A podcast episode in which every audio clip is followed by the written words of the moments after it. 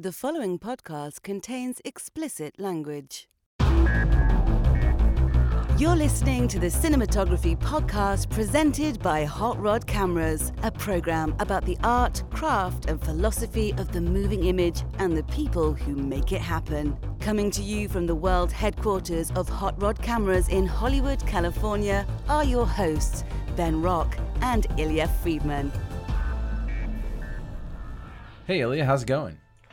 It's going just fine. Recording the 31st episode of anything in particular today? I think we are. I think it's happening right now during the Super Bowl. The 31st episode of the Cinematography Podcast, sh- recorded on Super Bowl Sunday because neither of us gives a crap about sports.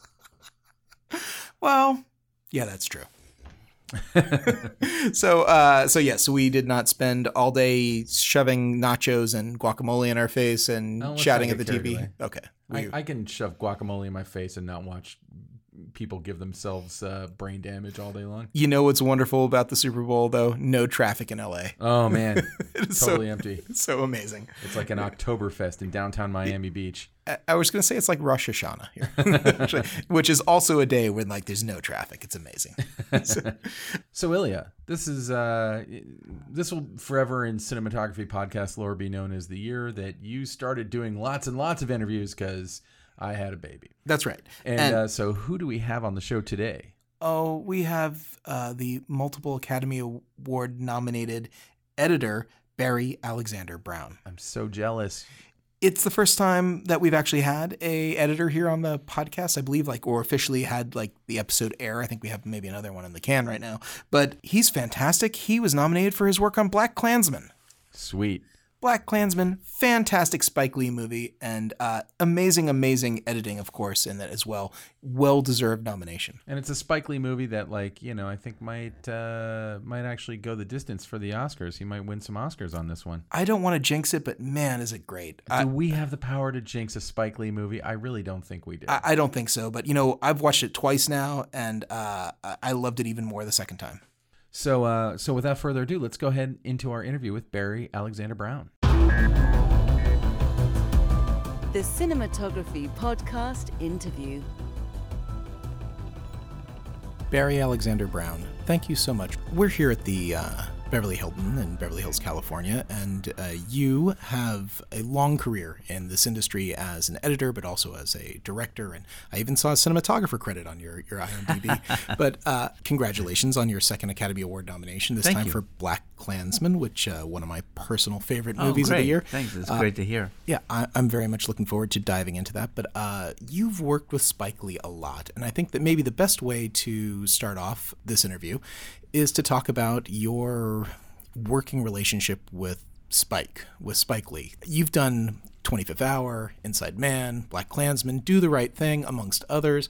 Uh, Malcolm X. Malcolm X. Yeah, t- tell me what like this. Uh, tell me what a Spike Lee production and you is like. Tell me about like that that working relationship. How, how Well, I have uh, I have a very special relationship with Spike. Spike and I go way way back. Uh, we met each other almost 38 years ago, Wow. the summer of 1981. Uh, so Spike was at NYU at that at that time. I I had just done my first film called The War at Home. That's the other Oscar nomination that I'd gotten. But still, I was pretty young and still pretty green. And Spike and I came up together at NYU. If he was working on something, he asked me to help out. I helped out. If I was working on a, on a dock in those early '80s, you know, sometimes I asked Spike to help out. And so when he finally did his first film, She's Gotta Have It, he asked me, you know, will you work on it? Will you do the will you do the sound editing? Because I was the only one he knew who knew anything about sound edit- editing, and the only reason I knew anything about sound editing was because I couldn't afford to hire anybody. I couldn't afford to hire an editor or sound editor, so I had to do it myself and learn. And so he knew I could do a cue sheet at mm-hmm. least, right? Yeah, and yeah. do the basic stuff. And so and so he asked me, and you know, hey, when your buddy is actually doing a feature film, you say yes. yeah. And I didn't even know what the film was until until he was calling me in to look at cuts as uh, you know through the winter of '85 and '86. And then he asked me to edit one scene in the film because he was having a hard time with this one scene. Because he was the editor of that movie.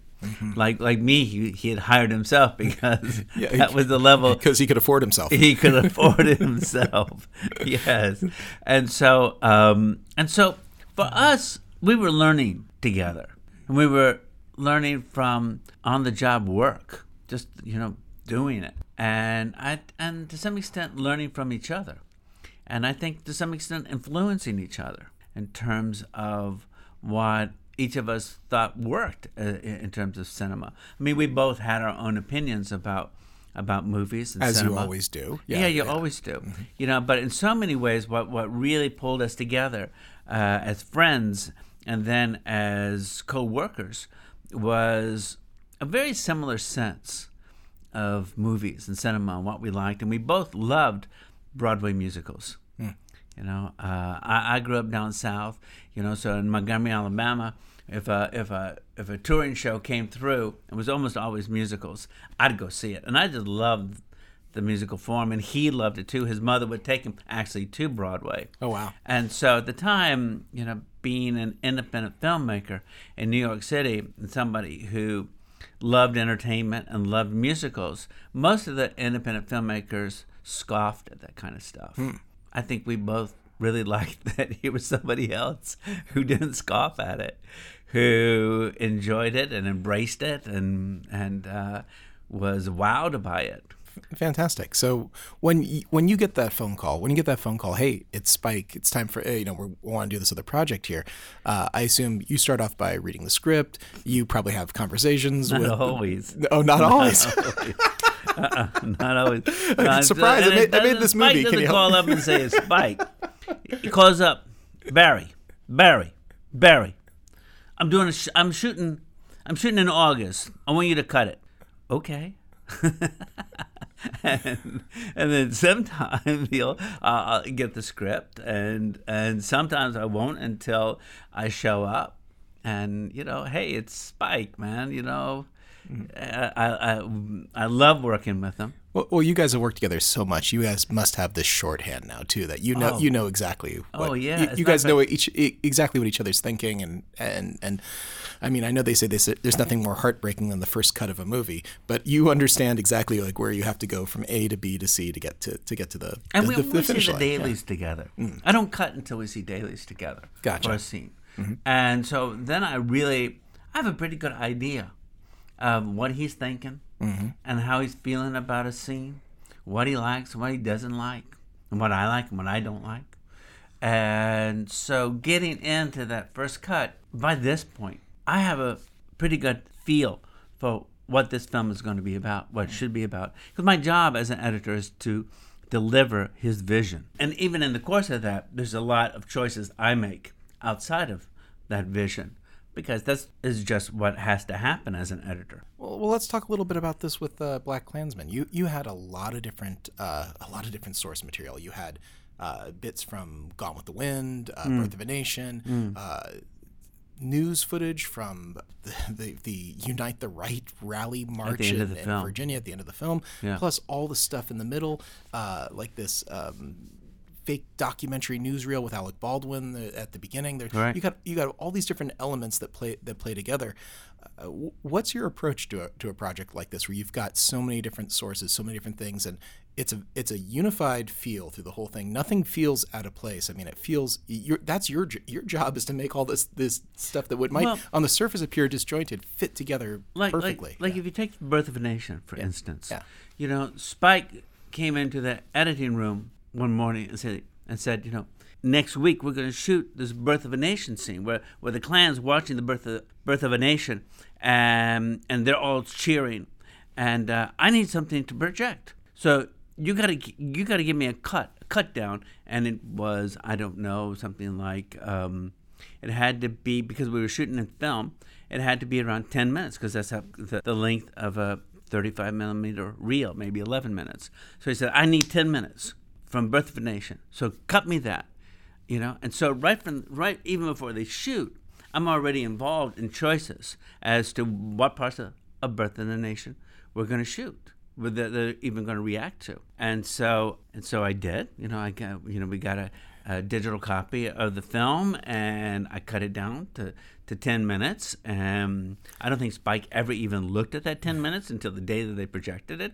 But listen, I, I have a pretty good sense of, of the kind of things he's going to want to go after. Of course, I mean you, you guys have worked together, uh, you know, for, for so many years, and Over and, you 30 know, years. and that's a that's a great scene too. I'm, I'm glad you bring that up. That that the cross cutting between the Klansmen watching Birth of a Nation Mm-hmm. Right. and the story of Jesse Washington. Is it That's Je- right, I'm sorry, that's was right. it Jesse Washington? I think it was. Yeah. Okay, I, I, I don't I don't want to No, misspeak you're here, good. but You're but really yeah, good. uh, but know? yeah, that that whole just juxtaposition between those two scenes where you have you know uh, the story being told of this horrible lynching, and at the same time you know the the Klan cheering over there. It's like it's it's really it's really powerful stuff. It's re- it really it's it it really puts in very stark relief the the wild differences between you know these these groups during the during the movie, but then of course causes you to reflect, which I think comes comes right back at the ending when you get to Right. the the ending of the Right. the movie.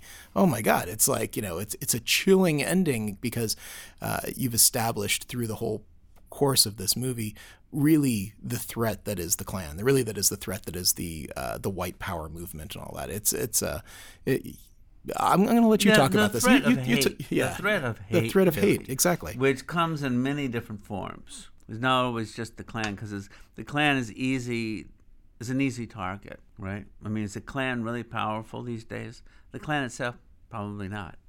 But that kind of hate is powerful. You talked about the um, the cross cutting between Harry, Harry Belafonte and the Klan inducting their new members, as well as watching the birth of a nation, and then Harry, Harry Belafonte talking about what it was like in America in 1915 to have that film come out, and what a response and what a what a uh, a big response it was, even down to the president of the United States uh, saying great things about this movie. Yeah, that's right. And This is just tur- post turn of the century, like 1915, 15, 1916. Yeah. 1915. Yeah. Incredible. and, And, and, and then, so and so I mean the job there was to was to take two very disparate scenes and then meld them into one scene and emotionally into one scene.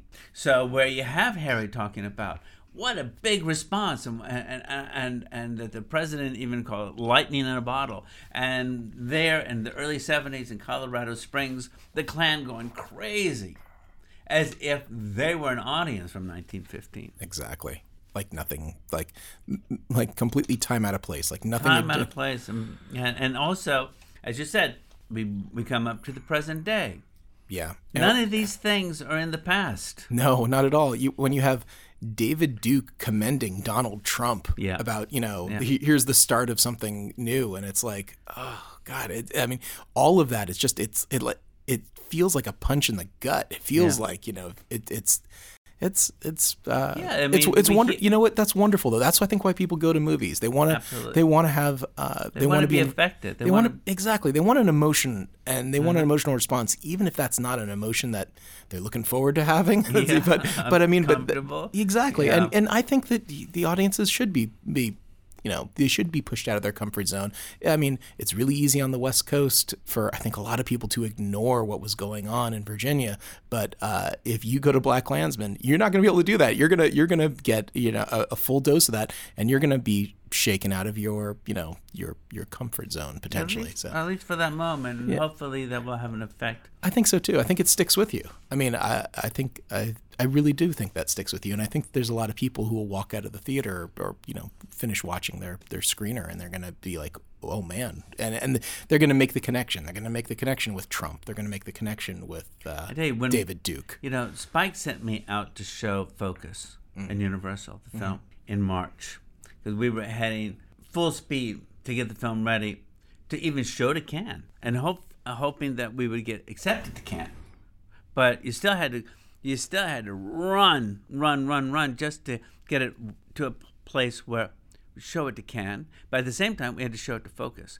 And I was the one showing it to them, and, and I was in that room on those two screenings at Universal. And I'm telling you, nobody said a word afterwards. They they got Jordan Peele walked by, shook my hand, and said, um, th- "Yeah, thanks." You know, and then walked out, and I thought, "Oh no, this is not good. It's not good when you have a studio not saying a thing after a screening. It's usually a really, really, really bad omen." And what's amazing, they they were just simply shook. They were emotionally moved and shook, and their response really came back and said, "We don't need a preview on this movie. We know what we got. We got something good."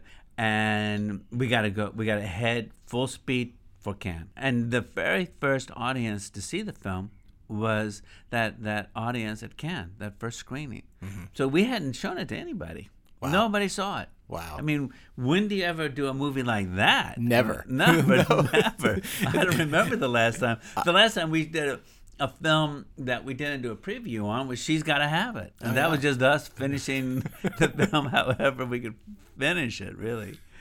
Uh, you know, um, I, w- I want to ask you a couple other questions about uh, about the editing and working on on BlacKkKlansman. That um, maybe this is just doesn't have the same sort of gravity as the stuff we were just talking about. But towards the beginning of the movie, when Ron Stallworth attends the first Black Power youth rally, where right. he shows up, there's all kinds of stuff going on when he's like when he's in the audience and he's hearing right. the, the speakers, and it's like disembodied faces and mm-hmm. floating heads and mm-hmm. stuff and, and through like black void. Yeah, Can the you, portraits. Yeah, tell me a little bit about about that because it's a it's an engaging, powerful technique that's used there, and it's not something I expected. It, it, it feels it, it feels different than other parts of the movie. T- tell me about. Oh, it maybe, definitely is. Yeah. I mean, that whole sequence is different than the rest of the movie. And I remember when I read the script, and they had this eight minute long speech by Kwame Ture, a character that is not going to reappear in the movie. And I was thinking at that moment, well, I don't, I don't know how long this speech could finally go for when we when we have the edit. I mean, is it are we really going to go for eight minutes? Yeah, yeah. I mean, that's long. Yeah, right. That's long, even if the character does reappear. Mm-hmm. I mean, when we did Malcolm X, did we have eight minute long speeches? I don't know what the longest speech was, but my sense of it was it certainly wasn't that long, or certainly not longer, but that was Malcolm delivering a speech. Malcolm is the main character. I mean, when we were in the editing room during that scene, both of us felt this thing, nostalgic thing, really, of wow, we're back, we're back in Malcolm X. It felt so good. It really felt for us, both of us, so good because we never expected in our careers that we would be back in, in that place again. Corey Hawkins does such a great job. He does. Oh my god! Uh, yeah. You know, and and I and I'd cut that scene first, straightforward. All right, just cut, getting it cut as a scene with a with a with a speech and an audience and, and, and its effect on Ron Stallworth and the, and it's to some extent its effect on the two cops outside listening in. And then Spike said, "Okay, we're going to put in the portraits now because he'd been he'd shot all those things. Yeah, yeah. But you know, in a separate room while they were doing that that scene. Yeah. He he'd pull people out and go in and shoot. And so, but but there was I don't know forty or so that they, that they shot. You know, the direction was sort of like, you know, look up to your left, look up to your right uh, smile as if you heard something funny. so, so, but but you, you can see like almost the metamorphosis in the characters during that scene too. Or, yeah. yeah. I mean, particularly Ron. It's like oh, he's like you do you, see that metamorphosis. You, he's like he did not know what he walked into. No, he and did then not. After that scene, it's like all right, yeah, all right. So yeah, I think that's you know even you hear him say at one point earlier on, he goes, uh, right, right on, right on. Yes, exactly. He it's doesn't, like he doesn't he's, quite want to say right on, but he really con- does want to say right on. He's convincing himself. yeah. It's like well, he's been touched. Yeah, exactly. You know, and exactly. yet he feels like, oh no, I'm an undercover cop here. Yeah, exactly. You know? So he's kind of he's have he's having a moment. Uh, it's it's such an incredible story. The the whole uh, Ron Stallworth and uh, of of course the the character uh, known as uh, Flip Zimmerman in the movie, of right. who uh, th- there was no Flip Zimmerman. I know he was in the book referred to as Chuck. So r- really um, amazingly rich material to work with here when you're you're dealing with. Uh, you know stuff that's based on actual events, and you've got this fabulous script to work from. Uh, as the editor, what, how do you approach doing justice to this? This I know you want to cut the best you possibly can, but I mean, this is a true story. There are moments in it, of course, that have this like uh, heightened, uh, like the portraits in, the, in this the right. Kwame Ture scene, but then also there's uh, jump cuts. The first time that Adam Driver is rehearsing his that, his, his he's trying to do. He's trying to. He's trying to get Ron Stallworth's voice. That's And, right. I mean, see, Ron's idea is if you can do James Brown, Yeah. right? I'm black and I'm brown. yeah. You get, you know, maybe maybe you get close to my voice. Mm-hmm. Oh, it's uh, you know, it's a it's a comic scene. Yeah. you know, um, It's fun. It's fun, and of course, Flip doesn't come anywhere close Mm. to um, to it. You know, and Ron, uh, I've heard Ron say that he was shocked that the Klan never really challenged him about not sounding like the white cop that shows up. He said, you know, I said, I, I said, you know, really, I guess he felt lucky. You know, and at one time that they ever did challenge him, they said, I, "You sound different." He said, "Yeah, I've got a cold," and they said, "Oh yeah, yeah, I get those too. I got allergies." and and uh, but he said it only happened. It only came up once. So even though they went out to, you know, in the scene, the in this comic scene, he, he goes out to to get Flip to sound more black, Uh-huh. right? Yeah, yeah. You know, Flip just is not, and and Adam does such a great job there. He does. because you know he he he delivers his stuff so sort of so awkwardly and so flat and Uh, well, that, that's a great scene though too, because like uh, there's just hidden little jump cuts in there and stuff. It's like clearly is this passage of time. It's a it's a it's a wonderful little moment in in this movie, and also uh, you don't get a lot of comic relief. You get a little you get a little splash here, a little splash there, but Right. that's, it's nice to have that that that, I mean, that there's moment. humor and Yeah. definitely in the film. Oh, of course, there's humor, but Yeah. uh, but yeah, it's nice to get the, those little moments. So, uh, do you have a, a sequence in the movie that uh, that you're you're most proud of? Is there a part of the movie that you're that's your favorite, or You know, I, I have to say that the one that you talked about earlier with Harry Belafonte and with the, Cross Klan Yeah. induction and the Birth of a Nation, that is satisfying. And and hey, and so much fun. And, and I'm so lucky as an editor to be given a scene like that where you can just do stuff. It's not just a dialogue scene. You know, um, you know, there's some very, very well cut movies out there that may not appear to be particularly well cut, you know, because they're so dialogue driven. But when you get a film like, like, and, and many of the films I've done are like that. When you get a film like BlacKkKlansman, where you have so many different opportunities to let yourself go. You know, the Alec Baldwin thing at the beginning, where he's clearing his throat, he's repeating lines, he's asking for the right for the right words to the script supervisor. That's right. You know, it's just fun and it's out there, and you know, most of the time you'll do that scene, that sequence, and it would be very very straightforward. sure? But you know, Spike gave me my freedom. Go ahead. He said Alec was doing all this stuff. Use it. And I thought, yeah, yeah, all right. You just do it. You know, and and the first cut has got to be just, hey, I'm going to have fun with this. Pretty much what I did was what Spike loved and, and what we, I mean, we, you always tweak it. You tweak every scene. But but he pretty much loved what I did, and uh, and we went out. We went with it. Spike's not the only one. Of course, you know, uh, people seem to have, have really loved what you did on this movie with another award nomination. It's fantastic.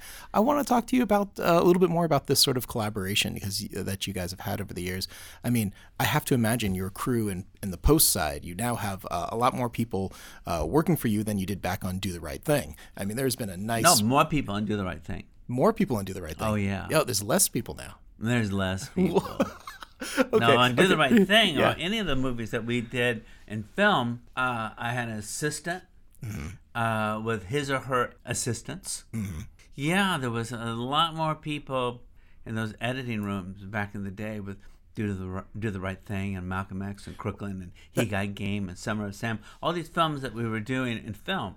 It, it just it seems counterintuitive to me. It seems like as your budgets would increase, you'd, you'd have more more hands, and but Man, no, not you not, know, not with, the case. with the digital age, more and more there's this sense that, well, you don't. Who do you need?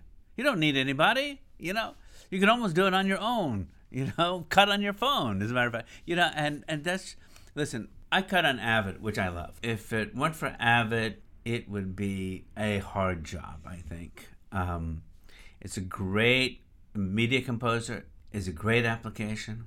I know it well. It gives me a lot of freedom to do a lot of things. But of course, everybody wants you to do more and more, as they think it's it's you can do everything. Oh, sure. You can do all the visual effects. You can do all the sound editing, and and more and more you do it. But this is an offline system, Hmm. and you know back in the day when we were sh- cutting film, nobody was asking me to do this. to uh, you know to to split the screen in two and you know and, and have these Have and have these characters disembodied talk to each other yeah and Exactly. have yeah exactly I mean how would you do that portrait thing Oh my God, you know back printer. back in you know 30 years ago you'd get a basic idea of it That's but right. with the Avid program man you can really do it as a matter of fact when Spike called in Randy Balsmeyer the great visual effects editor in uh, in in New York City. He's worked on everybody's film. And Has done a lot of our title sequences, uh, including including the title sequence for BlacKkKlansman. And he pulled Randy in, and Randy, when he saw that sequence, he started talking about you know doing some other things with the with these floating heads than what I had done, because I had everything got laid out in terms of, of what you see the different individual portraits together and brought him in brought him out moved him so randy was talking and spike said uh-uh no no no no no no no no no no you see what we've done here you see what barry did that's the way it's going to be it's just got to get cleaned up you know because you know eh, you know with any kind of offline system uh, there's artifacts that, that come along when you're trying to do these things. Sure. You know, it's not a it's not a finish yeah. uh, piece. And so, but but at this day and age, you know, you can get to this place where you can really show and really experiment with these kind of visual effects. And quite frankly, with hmm. Avid, I was able to do things that I would have never done in film. Hmm. Um, there was there is scenes there where there's a lot there might be a lot of pause for business hmm. between actors. Mm-hmm. And that drives me crazy. I, I, I hate all the business stuff I do. Gotcha. you know there's a scene at the waterfall mm-hmm. where ron and the fbi agent meet mm. right and there's one scene there's one moment where it's a sort of a medium wide shot and as ron talks he, in the original take ron delivers his line the fbi agent turns around gets this folder out of the car turns back and hands it to ron and talk to tell him about this theft right? To me it's like oh give me a break. Hmm. Give me a break. I cannot sit here while you do the business of getting that damn folder out of the car. So what i did was cut that scene in half.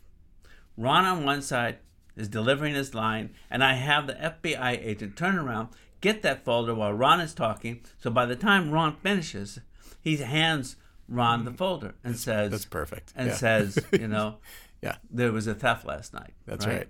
Eh, I mean, you couldn't, you wouldn't even think about doing that in, if we were in film. You wouldn't think about it. You would just say, "Oh, gotta live with this."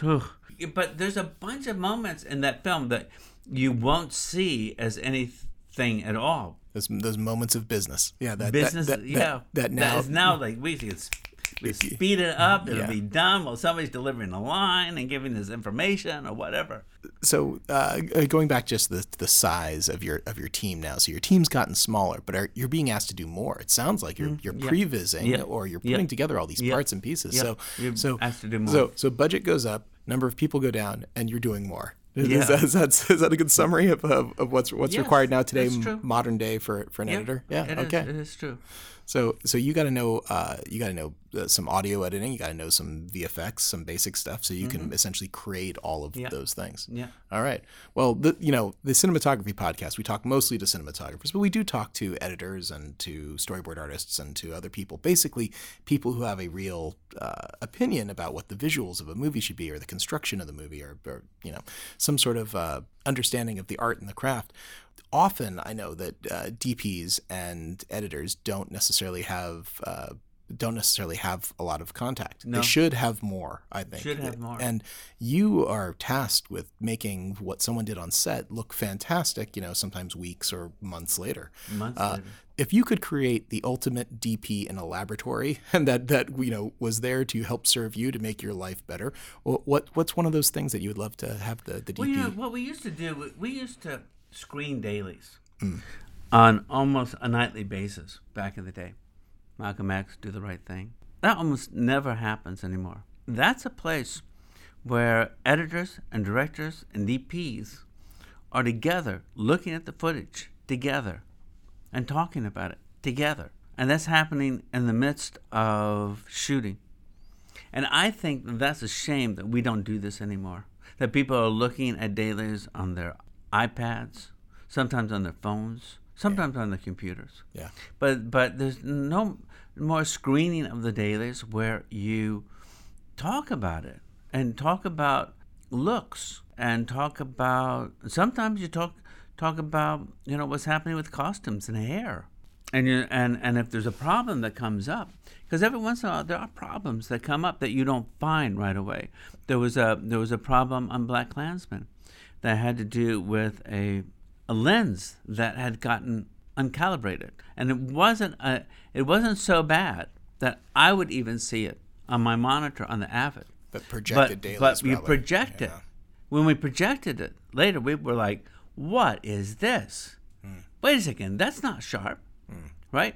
Yeah, i mean I, i'm not blaming i'm not blaming the the camera team. Mm, sure. You know? But if, you, if that's the reason you should be projecting dailies.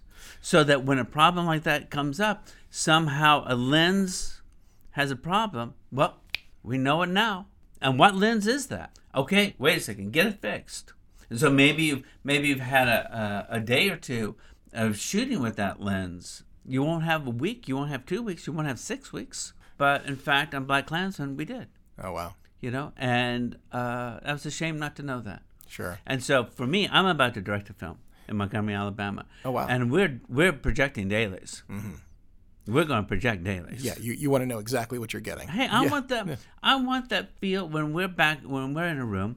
I want I want hair in there, especially in that first week or 2 Mm-hmm. I want hair. I want costumes. I want makeup. I want DP. I want sound. Myself, because I'm actually the editor of this film too. So Well, you you can afford yourself. Ultimately, any editor that you hire, they have to you know compete against what what you want to. I I, I see this with DPs too. When a DP often will step to direct, it's like whoever they get to then fill those shoes, they're always kind of like, yeah, you know what, but just do it this way, or no, you know what, I, I like what you're doing there. there. There's a lot of there's a, I think there's a lot of uh, difficulty giving up control. Uh, it doesn't surprise me that you want to you want to cut to and, and well, direct. my So- producers want me to cut. Oh, your producers, want well, yeah, you, you are you are pretty good at it, so you might you might as well do it. So, uh, all right, well, hey, this this brings up. So you, you mentioned this new project. I, I don't know if you can talk about it at all. I can talk yeah, about it. Then then tell tell us what, what's next for you. What do you, what do you, It's a when- film called Son of the South. I wrote the script. It's set in Alabama in 1961.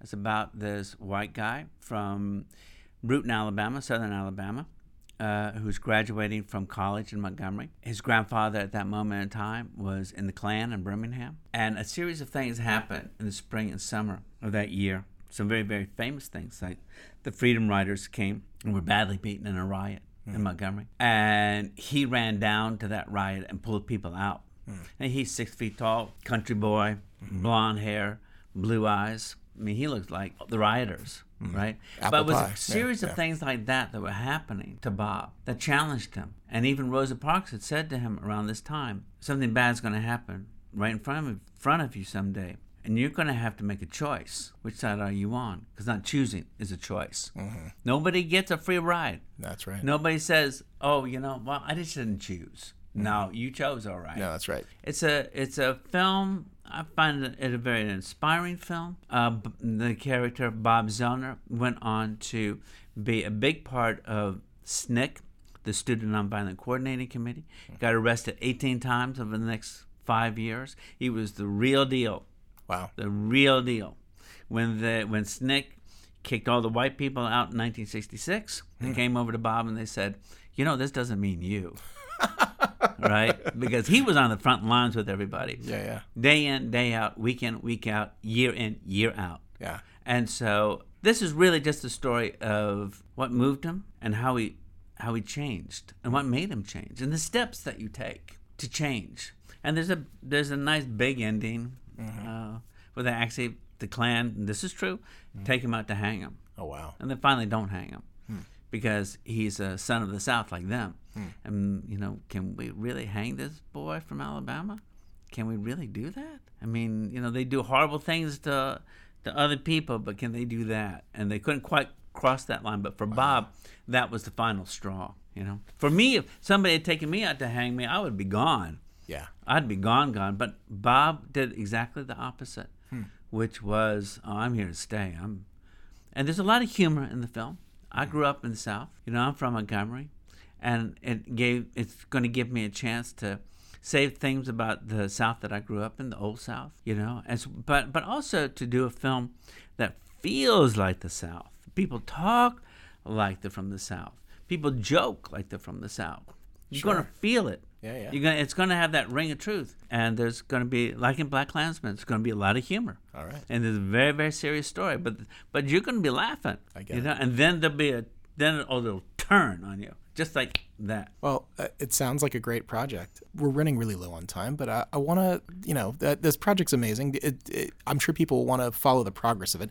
Are you on any of the social webs? Do you Instagram or Twitter or, or Facebook or any of those things? And can people follow you somewhere? Is that does that exist for you? Not yet. I'm sorry. I'm sorry. I know. I know. Spike says Spike. Spike gives me a hard time. Spike gives me a hard time about this stuff. You know, about about not having any of these things set up. I know I have to. Well- we're just setting up. As a matter of fact, we're just only. I mean, we're in pre-production in Montgomery, and and we're just setting up a website now. I, listen, my my mind has been on all these other things. I don't know. Listen, that's no excuse because Spike is a master at this stuff. Man, he's like this all the time with uh, with with. I guess it's Instagram and tweeting these days. Yeah, yeah. Well, uh, I, I tell you what, we're going to put a link to your IMDb page on our show notes so people can find you there and people can can see what you're working on. And uh, we'll follow up with you too. And when there's an update for your new project, we'll we'll add that there as well. Oh, great, great, great. Hey, thank you so much for thank coming you. on the show. Thank it was, you. It was really great. Yeah, my pleasure. Real fun. Thank you. And now, short ends. All right, so that was Barry Alexander Brown. That was awesome, and maybe we should get some more editors on here. Definitely get some more editors on here. It's it's wonderful to uh, get another perspective on all Looking this. at you, Augie Hess. Good friend Augie Hess. He's an amazing editor. Worked with uh, worked with William Friedkin on a bunch of films. We should get him in here. We'll definitely get him in here. It'd be great. All right, so uh, Ben, short end time. All right. So my short end uh, this time is, uh, I, I have to say, uh, Netflix keeps killing it in the documentary world, and um, uh, I I happened upon a documentary directed by Joe Berlinger, a documentary series directed by Joe Berlinger called uh, "Conversations with a Killer: The Ted Bundy Tapes," uh, and it is amazing. I, I I can't say enough good things about it. I mean, it's not uh, the thing you say good things about. It's Ted Bundy. You know, what can you say about an actual psychopath? Um, but it's so well done. Made for some good television. It, it, it- eventually, yes. Um, and even though I grew up in Florida, which is where uh, some of Bundy's crimes happened and where he was executed, I remember the day he was executed. I really didn't know the story very well at all, and they had uh, it's mostly centers around a journalist who got to sit down with Ted Bundy when he was in jail in Florida, basically on death row, and did some very candid interviews with him. And he kind of talks about the mind games Bundy played with him. And so there's extensive interviews with uh, with that person. Uh, the DP on it is a guy named uh, Adam Stone, who also shot Wild Wild Country. I'm assuming since most of this, there's a lot of archival stuff in this that uh, the DP primarily shot the interviews, and the interviews look phenomenal. And it's just kind of an it's one of those edge of your seat kind of true crime stories. Some people have said that it sensationalizes Ted Bundy. Um, I, I've read I've read some criticisms that were kind of harsh uh, on it, but honestly, I found that it it, it I mean, there's no even-handed way to handle Ted Bundy. The guy was guilty and he was terrible, and he managed to escape from j- the same jail twice, like all kinds of crazy things. And he's everything that's wrong with humanity all at once. I don't think it uh, glamorizes him in any way. I think if anything, it it kind of draws attention to what it's like to deal with a psychopath, and uh, especially when that psychopath is intelligent and charming and able to get away with stuff that uh, most of us uh, normies in the world uh, would not attempt. Sounds terrifying. It's it's really well made, and it's Joe Berlinger who made you know the Paradise Lost films and uh, Brothers Keeper, and uh, he's he's just The one, new Sundance movie. Uh, well, yeah, he made he he's made two narrative films. One was Book of Shadows, Blair Witch Two, and the other one was the new movie about uh, Ted Bundy. Uh, hopefully, that will do better than Book of Shadows. But uh, uh, I have no doubt. It's got Zac Efron in it. but you can't say. I mean, honestly, there are two documentarians, him and Errol Morris, who I know for a fact got somebody who was incorrectly convicted of a crime out of jail. Uh, and in the case of Joe Berlinger and his uh, his now deceased partner Bruce Sinofsky, they got three. The West Memphis Three. They got three innocent men out of prison for a murder that they didn't commit, and they were all in jail for uh, over a decade. Oh my God, yeah, for, forever. That, it's it's an incredible story. So it's interesting to see him kind of hop onto the other side with someone who like could not be more guilty, and it's a fascinating ride, and I can't recommend it highly enough. Wow. Okay. Uh, my short end this week is the Sundance Film Festival. Oh, it's a thing we both know a thing or two about. Yeah. Uh, I just went. It was you just went. It's uh, Well, let, let's be clear though, uh, and we're doing a series of Sundance specials. You went and saw a bunch of movies and interviewed people and did stuff. I was there for one day. you know what? But you went. No, the important thing is that I walked down Main Street and then I went into the Egyptian Theater. But I, I went there for, uh, and we reiterate this later, the 20th anniversary of the Blair Witch Project, which I was the production designer on. Um, so I primarily went there, felt super old, and left. Okay, so uh, I went there, was really cold, uh, drank a little bit, and then networked with a bunch of people and did some good interviews. And those interviews will, Great interviews. You can't you can't toot your own horn, man. There's some phenomenal interviews. Okay, Great so work. there's some really great interviews, and uh, okay, toot your own horn. and uh, and then Alana did a great interview as well too. And we're gonna have all that coming up. But my sort of obsession with the festival is in how it has grown, matured, and just improved over the years. changed with the times, It- really. it is, and th- they continue to redefine what a premier film festival in the U.S. is year after year after year. And it's like, hey, there are some other great festivals, and I'm thinking of like Telluride and South by, but the Tribeca, Tribeca, the king of Berlin. no, that's not in the U.S. Oh, I thought you just said festivals. You know, fe- well, festivals in the U.S. They, they, uh, I mean, I'm not taking anything away from Toronto, Berlin, Cannes, other amazing festivals around the world. But for an American festival, Sundance is like that's the place. That no, is no, the it's, preeminent. it's it's the biggest one by far in America. uh, and I'm gonna give you a couple of tips. My little tips for like surviving Sundance. Number one, comfortable shoes. You gotta have comfortable Mm-hmm. comfortable shoes. A lot of walking around. You also have to be aware that the black ice there is a killer. And I almost I almost look forward to it every time I go there. At one point, I slip and fall, and I see a whole lot of other people slip and fall. It is like a rite of passage to go to Sundance. At some point, it's like, oh, I got out of that Uber. There's a big patch of black ice. I didn't see it. I'm on my butt. I slipped a bunch, but I didn't fall. But again, I was only there for one day, Well, you know, had it been a little later at night, had you been intoxicated, and I would never be th- intoxicated. then that then it would have happened. I'm sure though. Had, had, had. anyway, so uh, here's the other tip: start planning early. That means booking your travel before they actually announce anything that's going to be there. As soon as things are announced, that's when it's impossible to get a flight, impossible to find a place. Well, uh, you can find- Prices go up. prices go way up and it, it's like and I'm, I'm i'll mention this again but a town of 7800 people becomes like 78000 people or something like that it It's rough. goes up 10 times and so all everyone is fighting over the same things. Here is my other sort of like pro tip for people out there. If you can't be close to the center of town like where the main transit terminal is if you can't be close to like where most of the main action is where people want to be because you can't afford it or there's nothing available pick a place where there is something going on because there's a whole lot of places out there where you're just in the sticks. You're not near anything. You're not near food. You're not Yeah, that's where I was. you're not you're not near a a uh, a screening place of any sort, and there's no theaters. There's a couple places out there that which are often overlooked, like Kimball Junction. Kimball Junction is a 15 minute car ride, but guess what? You're next to food. You're next to theaters where they're showing festival stuff. Uh, there's all kinds of things that will help you being a little bit outside of the place, but near other things. So You know, like once you're in Park City, there are free uh, shuttles that take you everywhere. There's free shuttles that go out to Kimball Junction. There's free shuttles that go everywhere, but you're a little bit more uh, held at the mercy of their schedule. But now in the era of Lyft and Uber, and Lyft was, I think, a huge sponsor this year. They had a couple of like Lyft pickup drop off zones. Really it's not that difficult to get around. Acura was also doing uh, I, taxis. I, I stuff. used Uber a lot when I was there, and I, I'm like, how did I get around here? And actually, I know the answer is I drove from LA to Park City twice. I got around in my own car, but parking there is impossible now. So I wouldn't recommend renting a car or anything like that. I would recommend using transportation. You can get there the whole time. I'm gonna agree. Avoid renting a car. That, that that's gonna be some people's impulse, but uh, you'll pay a fortune in parking. Uh, I saw signs for parking for seventy dollars this Yeah. year, so that's uh, yeah, yeah, not it's no bueno.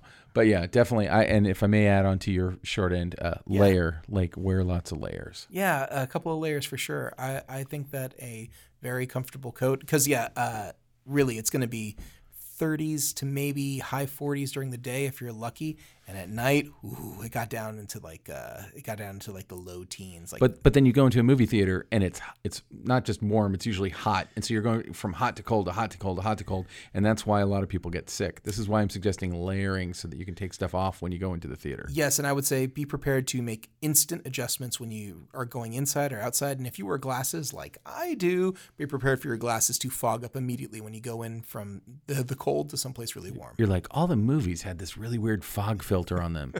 Bring a chamois. You'll want to clear, clean your glasses. So- also, uh, any exposed surface of your body probably going to get cold. So gloves, scarf. Don't don't don't mess around. Just take take all the things that you need to cover yourself. So, without exception, every year I see someone out there dressed wildly inappropriate, and they look very miserable. I, I mean, like I'm always wrapped up, you know, like I, like seriously with every piece of clothes that I have on all at once, and I'm still usually freezing. Oh, also bring cash because uh, the price of movies has gone up again, and I think it's like twenty five bucks a movie now too. So if you're doing the, doing the waitlist thing and having to hand over a twenty and a five, just be prepared. Oof. All right, so so Ben, uh, that just about does it. Let's thank uh, all the people who made this show happen.